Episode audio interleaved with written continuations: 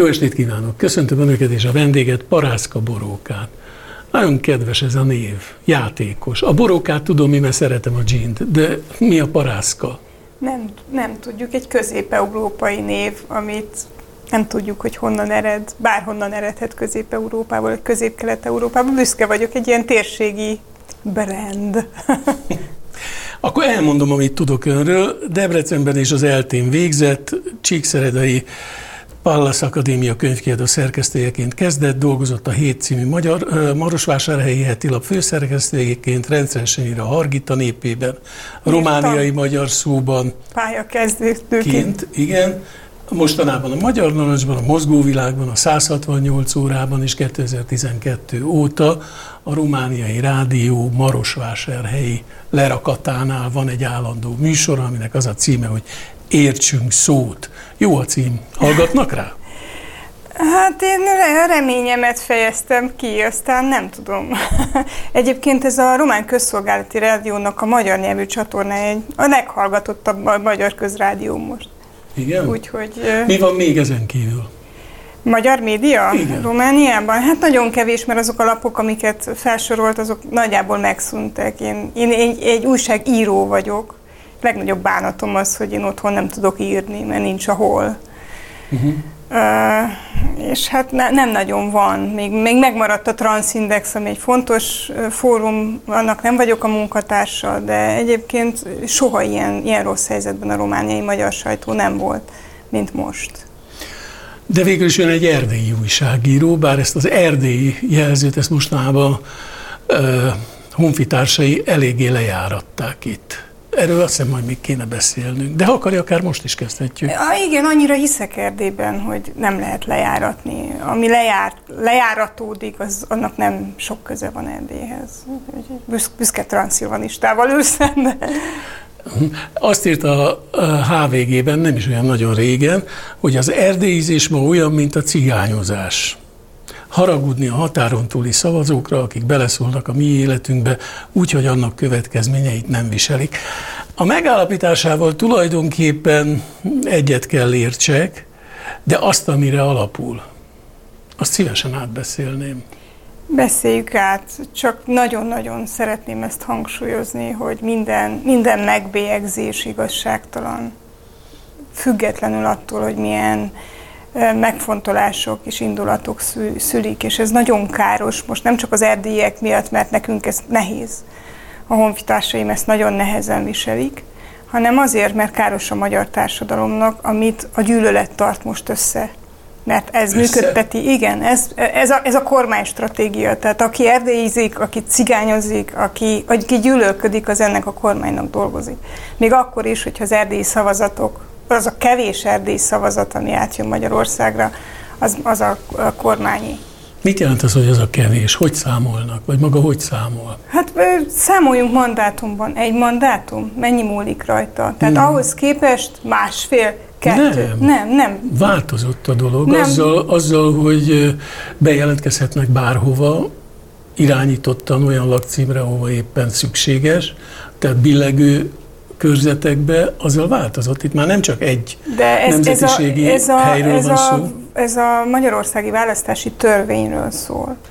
Az állampolgárok száma is elmaradt a vártnál, a regisztráló szavazók száma is elmarad a vártnál. Tehát Erdélyben nincs jó szavazókedv. Nem csak a magyarországi választásokon, a romániai választásokon is nagyon alacsony az erdélyi magyarok részvétele. Ez egy tragikus tény. Ennek ellenére kormánykoalícióba kerültek most. Mert mindig nagyon szerencsés helyzet. Tehát azért 1 millió 200 ezer ember az erdélyi magyar közösség, hogyha ez egy passzív szavazótábor, akkor is egy jelentős szavazótábor, és ezt az RMD ezt most ki tudja használni. Na hát ettől tartanak az itthoniak is. De én nem ettől tartanék, én az átláthatatlan választási rendszertől, ezektől a választási szabályváltoztatásoktól tartanék, és attól, hogy lehetőség van a csalásra.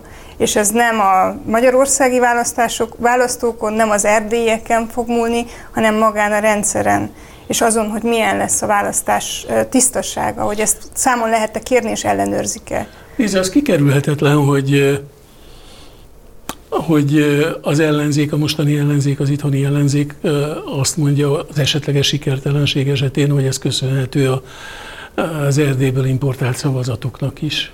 De kikerülhető. Egyrészt, egyrészt úgy, hogy legyen erdélyi programjuk, tartoznak vele 30 éve, másrészt pedig legyenek jelen a választásokon. Minden egyes szavazatnál legyenek jelen, legyenek megfigyelők, szervezzék meg, keressék meg ehhez az erdélyi partnereket, mert meg lehet szervezni. Ha ilyen passzív az ellenzék megérdemli, most passzív. Most ne haragudjon, mondott valamit, ami lehetetlenség. Hogyan lehet a levélszavazatoknál jelen lenni? Végig lehet jelen lenni, hogy milyen a kampány. Nagyon mocskos az erdélyi kampány. Ezt Tehát?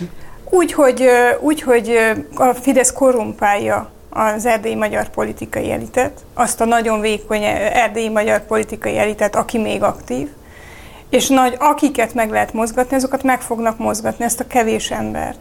Mennyi az, az a kevés? Az, egyelőre nem látunk tisztán, mert, mert nem De hozzáférhetők. mondhatjuk azt is, hogy nem kevés, lehet, hanem lehet sok. azt is mondani, hogy sok. Én most arról beszélek, amit magam körül látok hogy nagyon kevesen regisztrálnak, hogy nagyon, sokkal kevesebben vették fel az állampolgárságot, mint ahogy ez várva volt. Hogy a, ezek a magyar belpolitikai viták azokat is elriasztják, akik eddig szívesen részt vettek a választásokon. Tehát ez, ez az erdélyi valóság, erről nem lehet meggyőzni senkit, csak az, aki ott él. Az ott élőknek ez nagyon nehéz. Mindenféle szempontból. Tehát szenvedik, mint egy családi konfliktust, mint egy mély családi konfliktust.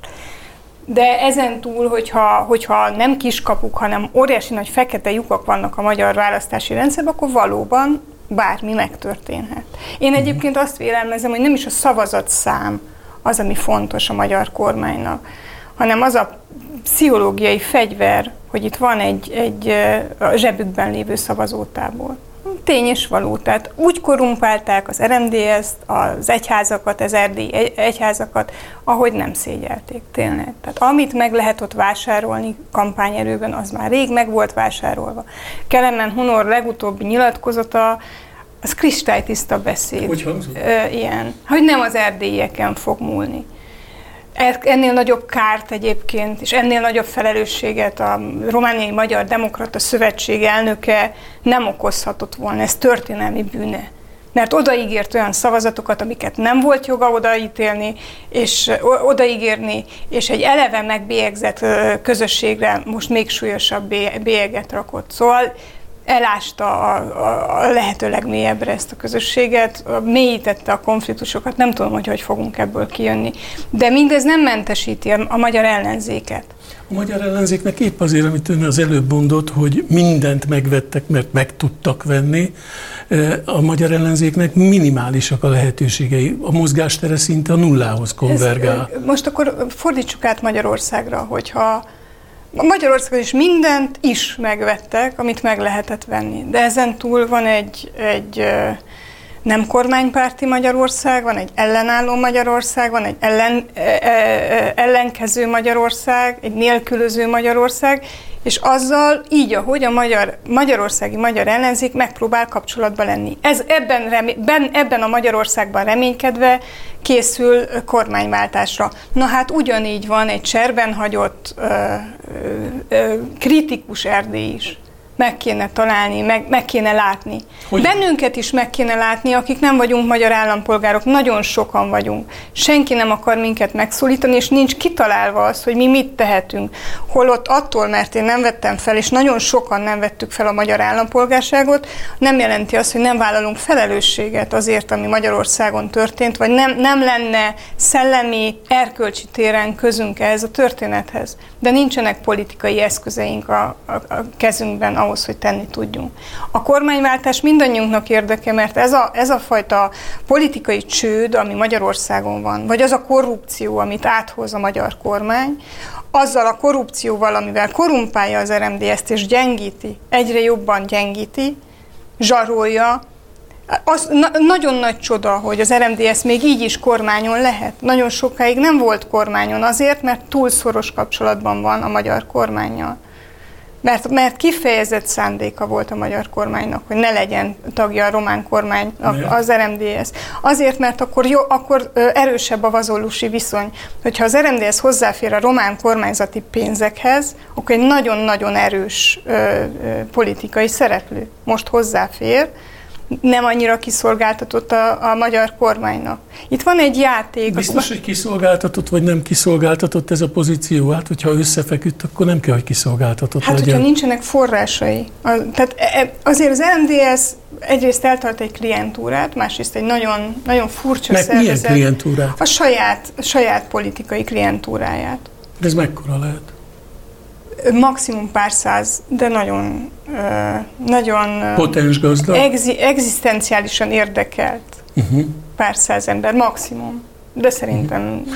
Ők azok, akik részesülnek azokból az iszonytató pénzekből, amik átmennek? Épp ezt akartam elmondani, hogy azért a legutóbbi, tehát a NER időszakban történt egy változás. Megosztotta a Fidesz a forrás elosztást. Most már nem az RMDS-nek megy a nagy része magyarországi pénzeknek, hanem az erdélyi magyar egyházaknak, vagy direkt vállalkozóknak. Tehát az az oligarha réteg, ami kiépült Magyarországon, azért az kiépülőben van, vagy kiépült Erdélyben is. És az RMDS az maradt a tortának egy jelentős szeletével, de mégsem az egész tortával. Abban a pillanatban, ahogy elzárják a csapokat Magyarországon, ráutalódik a, magyar, a román költségvetési pénzekre. Ha nincs jó viszonyban a kormányjal, vagy nincs kormányon az RMDS, akkor, na, akkor hirtelen uh, kiszolgáltatott helyzetbe kerül. És mivel ez egy olyan szervezet, ami nem csak politikai szervezetként működik, hanem kulturális szervezetként, szövetség, érdekvédelmi szövetségként is. Az egész magyar, erdélyi magyar intézményrendszer piramidisként dőlhet össze. Tehát nagyon nagy a felelőssége ennek a uh-huh.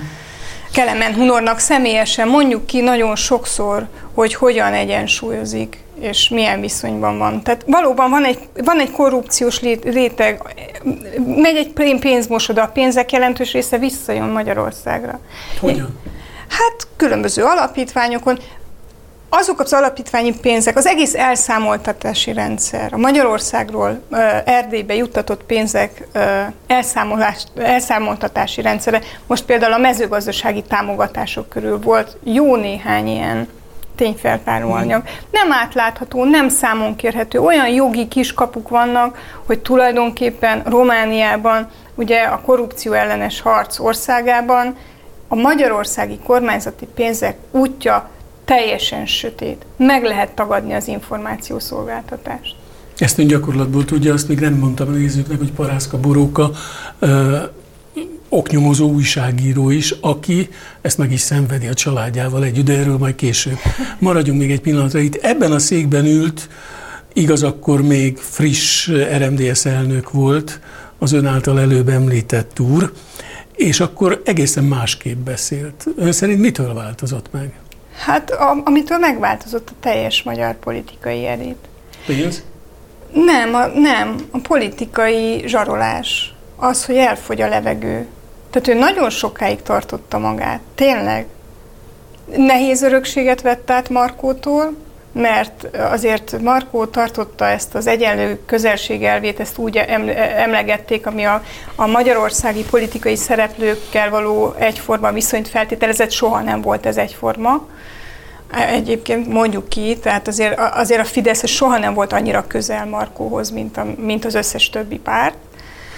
De azért igyekezett egyensúlyt tartani. Na hát ez, ez ö, ö, ö, egyrészt a szövetségi elnök cserékkor, másrészt a NER kiépültekor ezt, ezt a játékot nem lehetett tovább játszani. Teljes lojalitást várt el a Fidesz minden kisebbségi szervezettől, és az RMDS volt az utolsó a Kárpát-medencében, amelyik megadta magát. Tehát a Kenemen Hunor nagyjából, a, a, a, hogy van a, a második Fidesz kormány végéig tartotta magát. De, de utána ez, ez szépen felőrlődött, én úgy látom, most már tényleg deklaráltan és nyíltan lojális. Az előbb említette már, hogy például a mezőgazdasági támogatásokból, illetve nem is tudom, minek nevezem ezt, mezőgazdasági juttatás, vagy Itt mindenféle volt, volt Mikó terv, már senki nem emlékszik ezekre, mindenféle terveket dolgoztak ki, földvásárlások, ingatlanvásárlások, ilyen haszongépjármű vásárlások. Kezdetben még koncepciók is voltak egy ilyen lájtos erdély visszavásárlása, vagy nem tudom, valamilyen ilyen nacionalista romantika is lehetett emögött, e, de hát gyakorlatilag pénzbecsatornázás uh-huh. folyt. Hogy, mik az ismeretei arról, hogy a kiutalt pénzeknek hány százaléka jön vissza? Nem tudom, nem, nem, nem, akarok, nem, nem akarok kamuzni. Egyébként ez, ez, ezzel a témával az átlátszó erdés és a magyar hang foglalkozott. Én magam is segítettem egy párszor ilyen ügyekbe, de ez, ez, ezzel az ügyel nem foglalkoztam konkrétan. Arról számtalan plegykát hallani, vagy nem csak plegykát van, ami megalapozott is, hogy melyik magyar politikusnak milyen birtokai vannak oda át. Erről vannak konkrétabb ismeretei? Hát azt tudom, hogy a területeket ismerem, ahol, ahol, Igen? ahol ezeket a birtokokat, ingatlanokat tudni vélik, felbukkannak, de igen, emlegetik őket. Uh-huh.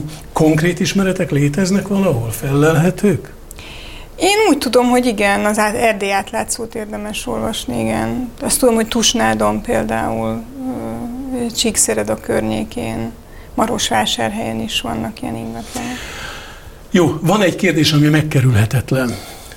Ugye a magyarországi ellenszem az ellenzékben, meg nem csak az ellenzékben, az onnan ered, azt szokták leggyakrabban hangsúlyozni, hogy miért szólnak bele azok a magyarországi helyzetbe, miért akarnak a választások útján például beleszólni a magyarországi helyzetbe, akik nem itt adóznak. Ez az, az, az, ellensz, az ellenszem az nem innen ered, az onnan ered, hogy 1921-ben megindultak a vagonok Erdélyből és felvidékről, és nem tudom, tehát hogy itt mindig volt ellenszem és mindig minden társadalmi ö, csoport ellen kialakul ebben a furcsa nacionalista és, és, és egynemű társadalomban. Tehát én, én óvnék attól, hogy, hogy minden, bárki azt higgye, hogy itt most valami új, új dologgal állunk szembe. Jó, én ezzel nem vitatkozom, ebben lehet, hogy önnek igaza van, sőt, nagyon valószínű, hiszen ilyenek vagyunk, de az, hogy érvként ma ez hangzik el leggyakrabban, és nem 1921, nem a kitelepítések, abban egyet kell, hogy értsen. Tehát e, én ezt gyakran hallom, és ilyenkor mindig visszakérdezek, hogy tessék mondani, mit tetszik gondolni az Európai Unióról? Tehát akkor, amikor Budapestről oda jön vállalkozni, tanulni, nagyon sok ember, most van egy exodus. Tehát a mi, mi utcánkban, én egy kis faluban élek Marosvásárhely mellett, három magyarországi család költözött most oda. Uh-huh. Tehát, hogy, hogy ki mibe szól bele? Tehát Európai Unióban élünk, ez egy össz, igazából az a szerencsés, hogyha összenőne ez, ezek a térségek. Tehát e, e, ez Ezen a szemlélet...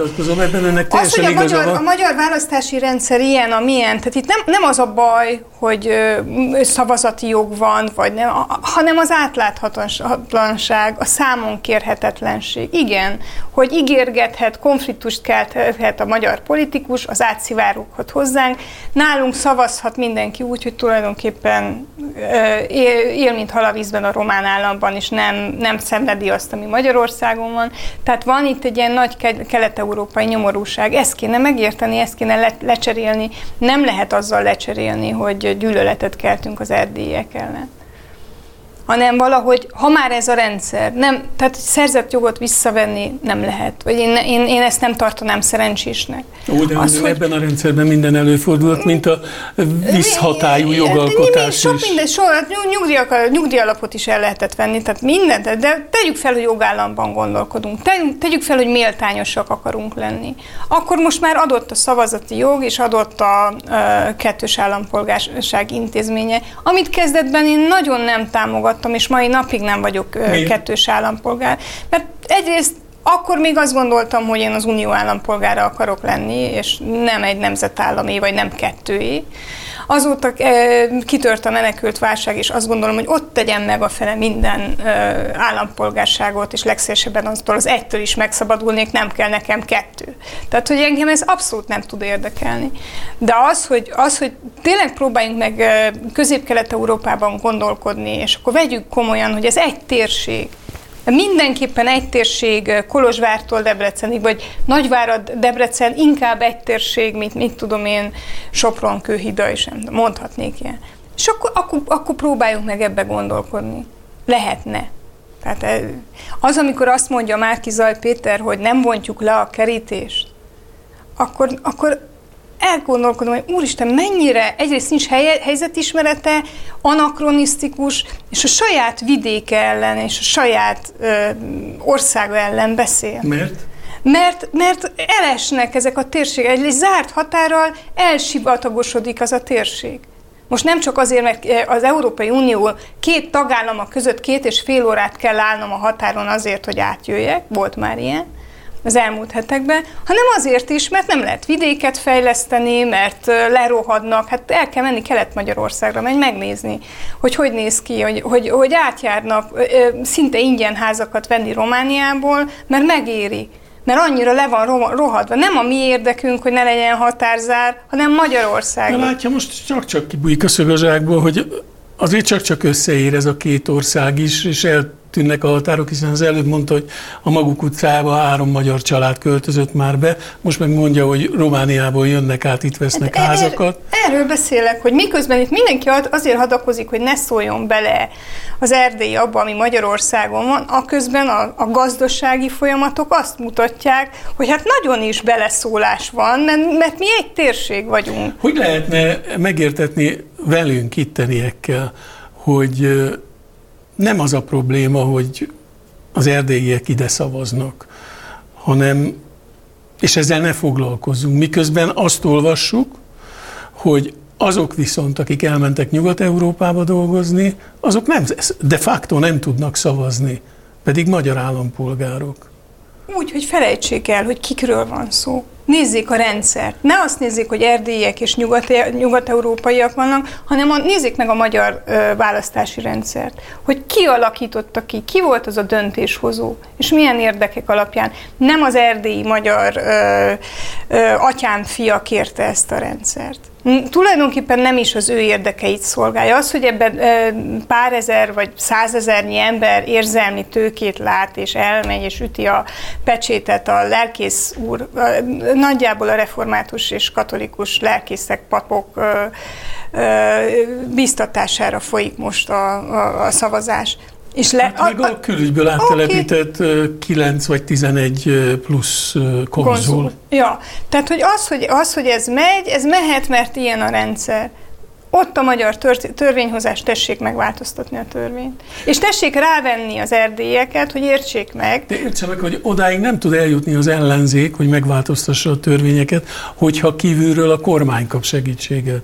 Hát jó, akkor az ellenzéknek el kell menni kívülre, és el kell magyarázni, hogy nektek miért lesz jó, ha ezt a kormányt nem támogatjátok. Ez egy nagyon szép bravúros feladat lenne, és szerintem nagyon nyitott kapukat kellene döngetniük.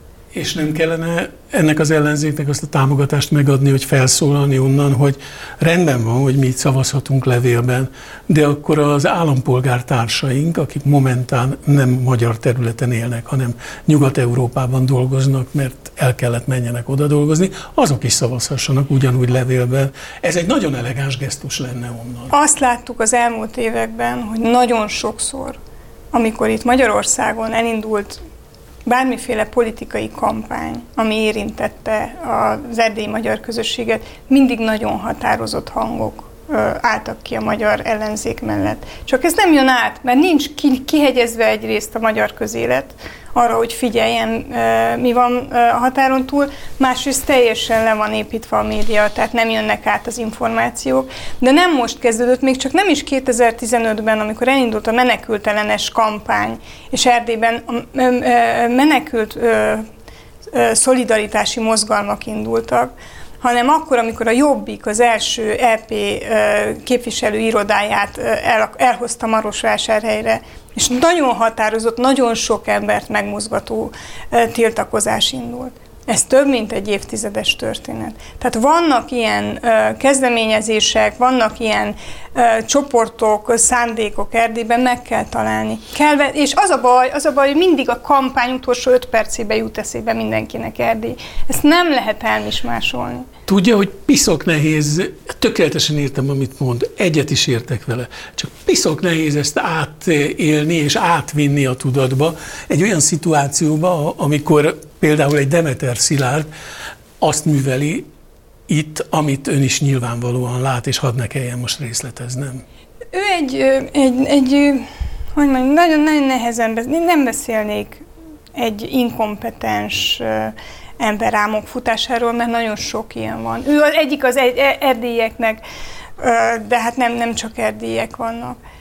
Arról kéne beszélni, hogy ezeket... Pillanat, ő nem inkompetens, a legnagyobb hatalommal bír ma a kultúrában. És ma a hatalom és a kompetencia Magyarországon milyen viszonyban van? Mert én azt látom, hogy köszönő viszonyban sincs.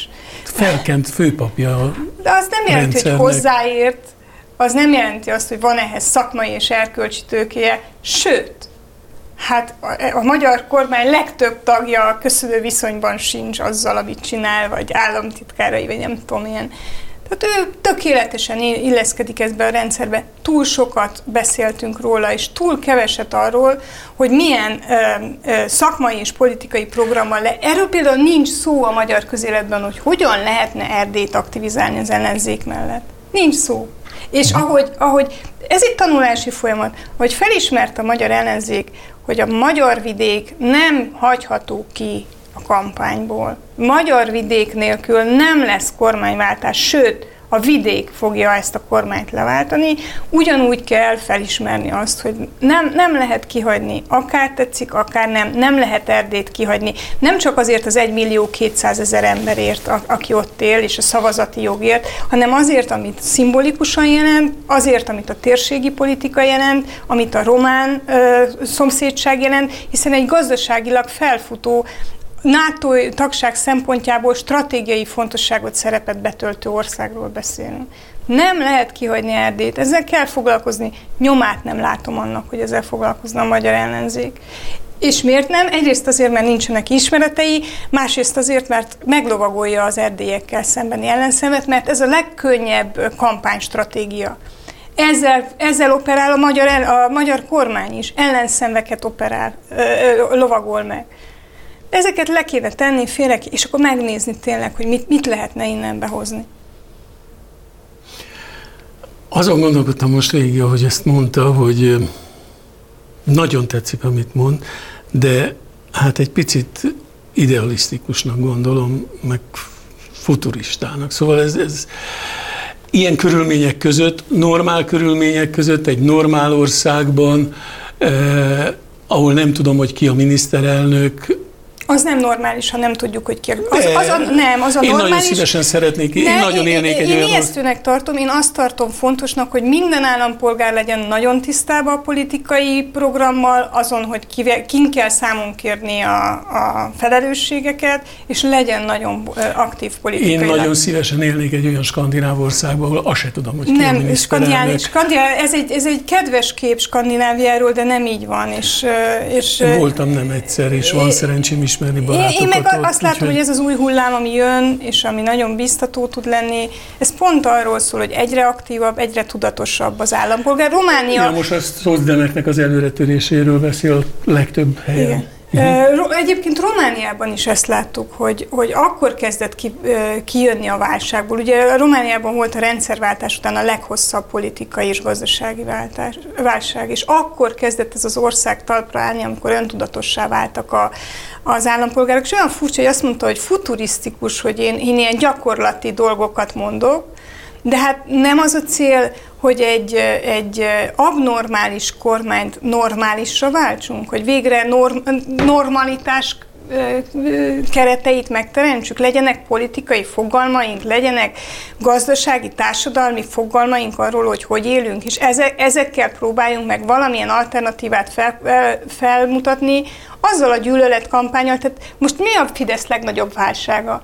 hogy, hogy deficitje van ellenségkéből. Most már nem lehet gyűlölni a, a menekülteket, se, mindenkit gyűlöltek Minden már. Ki tudnak mindenkit valakit. gyűlöltek már, ezzel szemben egy, egy ellen gyűlöletet indítani, ebben ebbe a magyar társadalom belefáradt. Jókedvire van szükség, nyitottságra, tartalomra, most jöttem végig Magyarországon. Borzalmas, hogy folyamatosan mindenhol ilyen lopásgátló készülékek, lopás, ilyen gyanakvás van, ilyen, tehát a maga hangulat annyira ijesztő, hogyha valaki ebben a bolondok házában az első mosolyt és normalitást be tudja hozni, szerintem egy fél kampányt megnyert. Hmm. Tehát a sok ideges, beszürkült, befeszült férfi után jöjjön be egy, egy mosolygó és mondja azt, hogy gyerekek, figyeljetek, lehet élni, kezdjetek el élni. Tényleg.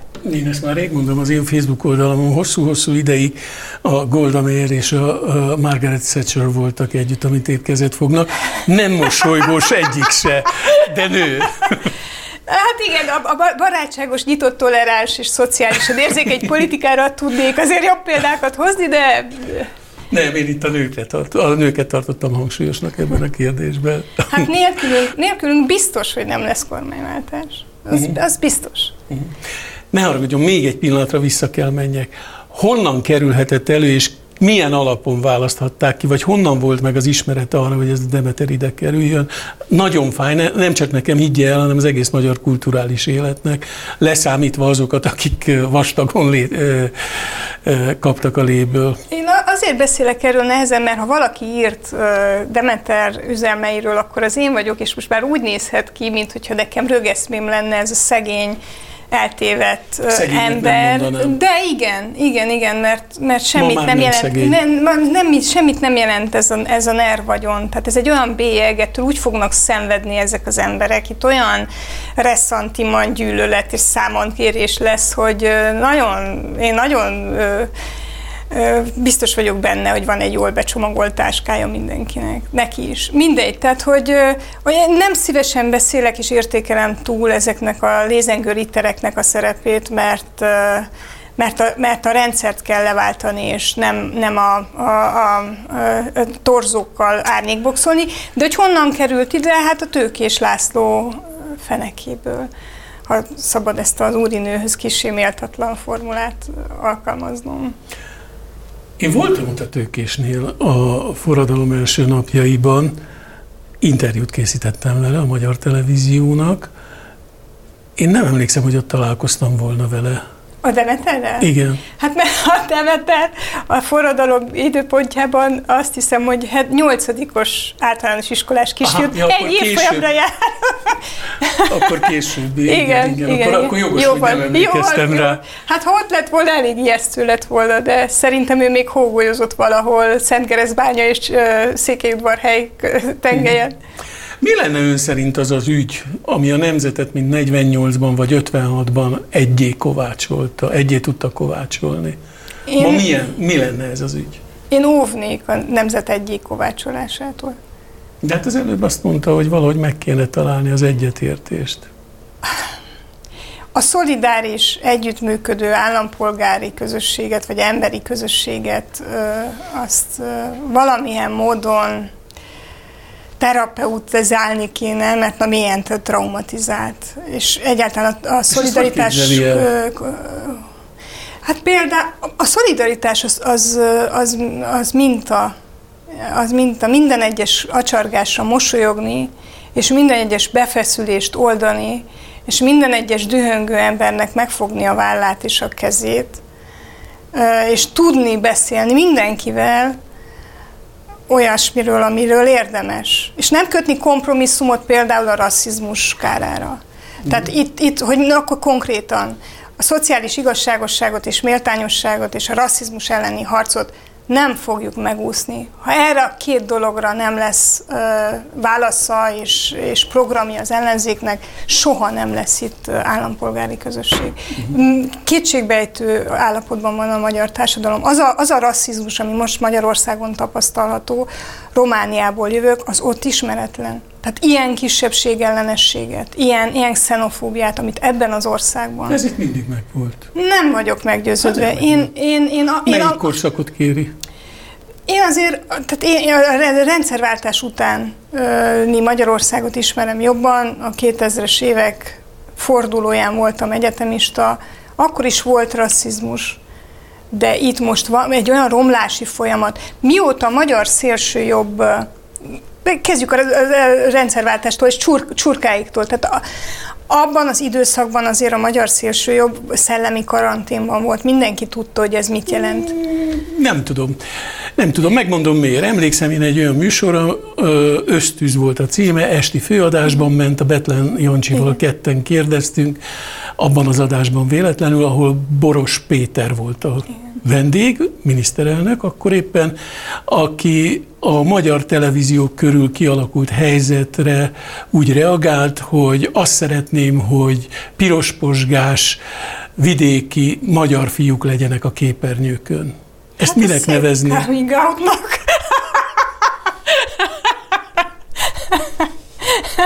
De ugye, ha azt mondom, hogy ez egy finom, elegáns szalonrasszizmus, akkor nem túlzó. Nyilván, tehát azért az Antal kormánynak a horti nosztalgia felébresztésében és a, és a magyar antiszemitizmus nem alig bújtatott, vagy nem bújtatott támogatásában történelmi felelőssége van. De akkor az még, azzal szemben még volt egy általános konszenzusos ellenállás azért, azért azt tudták az emberek, hogy ez mit jelent. És ami nagy szó, föl nem merült az, hogy bármiféle együttműködést vagy koalíciót kéne kötni a szélsőjobbal. Most hova jutottunk? Van egy szélsőjobboldali kormánya Megint a Magyarországnak. Mondom, nincs teljesen igaza. Emlékeztessem a Gönc Árpád beszédre a parlament előtt, ahol a szélsőjobbos ifjak nem akármilyen háttérrel, mint később kiderült, ott randalíroztak. De amikor a Gönc Árpád parlament, beszédet mondott a parlament előtt, akkor még nem volt szélsőjobbos kormánya Magyarországnak. Most deklaráltan, vállaltan, kimutathatóan szélsőjobbos kormánya van Magyarországnak, és a legelősebb kormányváltásra készülő pártok egyike szintén egy szélsőjobbos alakulat. Sőt, maga Márki Zaj Péter sem tudta még tisztázni számomra elég, elég meggyőzően, hogy mi a köze a jobbikhoz, a jobbik ideológiájához, és egyáltalán a szélsőjobbhoz. Mert vannak neki olyan megnyilatkozásai, amik bennem nagyon erős kételyeket és félelmeket ébresztenek. Szóval egy picit az a gyanú él bennem, hogy a szélsőjobbos kormányt itt a szélsőjobbos politika fogja váltani. És a magyar ellenzék annyira fél az Orbán kormánytól, hogy inkább kompromisszumot köt, és elfogadja Én ezt. Én meg úgy fogalmaznék, hogy nem fél, hanem undorodik. Tök mindegy, teljesen mindegy, hogyha a cseverből belép a vederbe. Uh-huh. Na, hadd kérdezek még valamit, megint egy ilyen teljesen hétköznapi dolog. Hogyan értékeli azt, hogy a magyar parlamenten erdélyi zászló van, de uniós zászló nincs? Hát, hogy a szimbólum háborút, azt rég elvesztettük és a erdély, erdély nem, nem erdélyi zászló van, nem erdély. Székely. Az, jaj, ez nagyon fontos. Tehát az, az, az úgynevezett, szék, az úgynevezett székely zászló az egy nagyon friss kreatúra. Tudjuk. Nincs köze Erdélyhez. Mint ahogy a székely himnusz is egy nagyon... Az nem annyira friss, de de, 30-as évek? Hát ez, ez, meg, ez meg nem egészen 20 éves, ez a székely zászló, úgyhogy Úgyhogy hogy értékelhetném? Hát azt, hogy a magyar kormány szimbolikus szint, a szimbolikus politizálás minden eszközével élt, minden eszközt ki, kihasznált gátlástalanul, ezzel a székely közösségnek árt rengeteget, Elsősorban. Hát mert minden antipátia, és minden zavar, és minden ellenségesség most a... És, és nem, él egy, nem él egy igazi, reális kép a Székelyföldről, ami egy gazdag, fontos, kulturális térség. És bele tömörítették két-három gicsbe. Ezt a bűnt, ezt nem lehet eléggé számon kérni. Hát így értékelem. Mhm. Bátor asszony maga.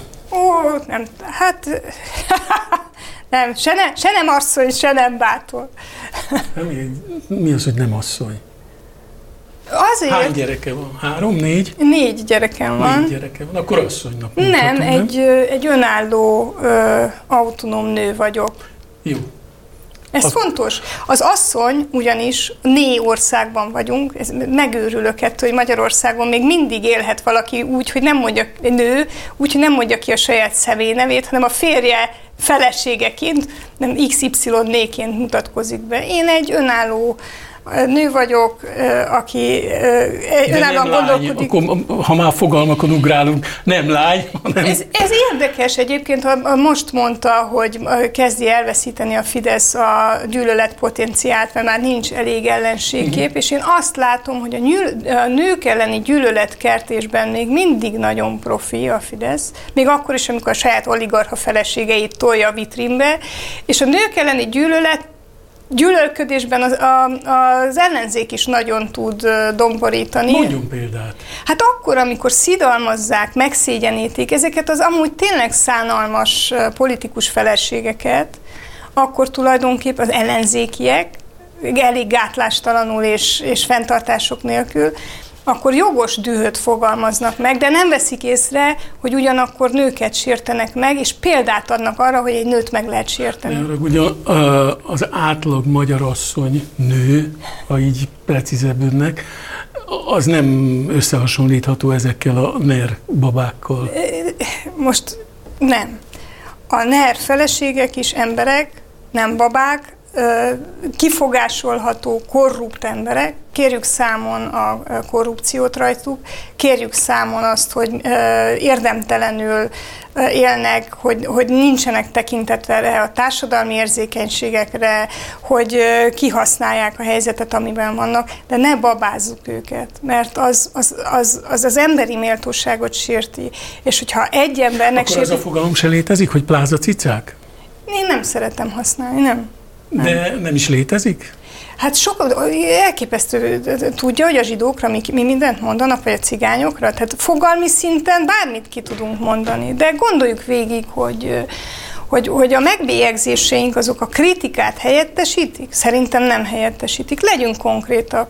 Tehát nem kell belemászni senkinek a ö, ö, méltóságába ahhoz, hogy elmondjuk, hogy elmarasztalható és kritizálható. Viszont egy olyan társadalomban, ahol a méltóságtól való megfosztottság a hatalomban maradás legfőbb adóásza, ahol a hatalom egyebet sem csinál, mint megfosztja az embereket a méltóságtól, ott a legfontosabb politikai tény és eszköz, ha azt mondjuk, hogy mindig minden feltétel nélkül ragaszkodunk mindenkinek az emberi méltóságához.